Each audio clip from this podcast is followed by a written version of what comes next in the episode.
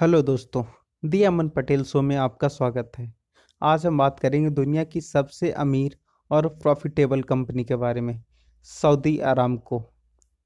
Saudi Aramco, Saudi Arab की government own company है। Saudi Aramco की शुरुआत एज ए प्राइवेट कंपनी हुई थी बट कुछ सालों के बाद सऊदी अरब की गवर्नमेंट ने इसको पूरी तरह से ओन किया। बट सन 2018 में पहली बार सऊदी अरामको ने अपना फाइनेंशियल स्टेटमेंट जारी किया। तब हमें पता चला कि हाँ ये कितनी ही, कितना अमीर और प्रॉफिटेबल कंपनी है। 2019 में सऊदी अरामको ने अपना पहला आईपीओ लॉन्च किया।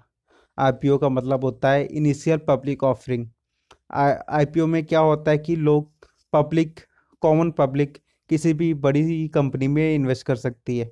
आईपीओ लॉन्च करने के लिए कंपनी को पब्लिक सेक्टर में होना पड़ता है। आईपीओ की हिस्ट्री में सऊदी अरामको ने सबसे ज़्यादा वैल्यू वाला आईपीओ लॉन्च किया, जिसकी वैल्यू लगभग दो ट्रिलियन डॉलर के अप्रॉक्स थी। सऊदी अरामको का भी नेट वैल्यूएशन लगभग पाँच ट्रिलियन डॉलर्स के करीब है। अगर हम पिछले फाइनेंशियल ईयर की बात करें तो सऊदी अरामको का एनुअल प्रॉफिट लगभग फोर्टी सिक्स बिलियन डॉलर्स था, जो कि दुनिया की बड़ी कंपनीज़ एप्पल और गूगल को मिला के भी उससे ज़्यादा था। अगर हम इंडिया की बात करें तो सऊदी अरामको ने रिलायंस में भी इन्वेस्ट किया है।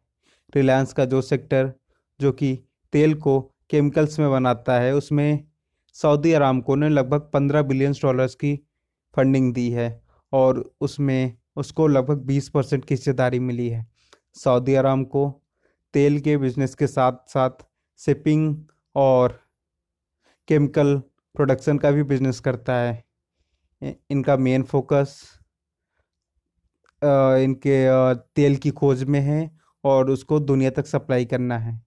आने वाले समय में ये इसी तरह से तरक्की करते रहेंगे और पैसे कमाते रहेंगे। आज के लिए बस इतना ही। धन्यवाद। जय हिंद।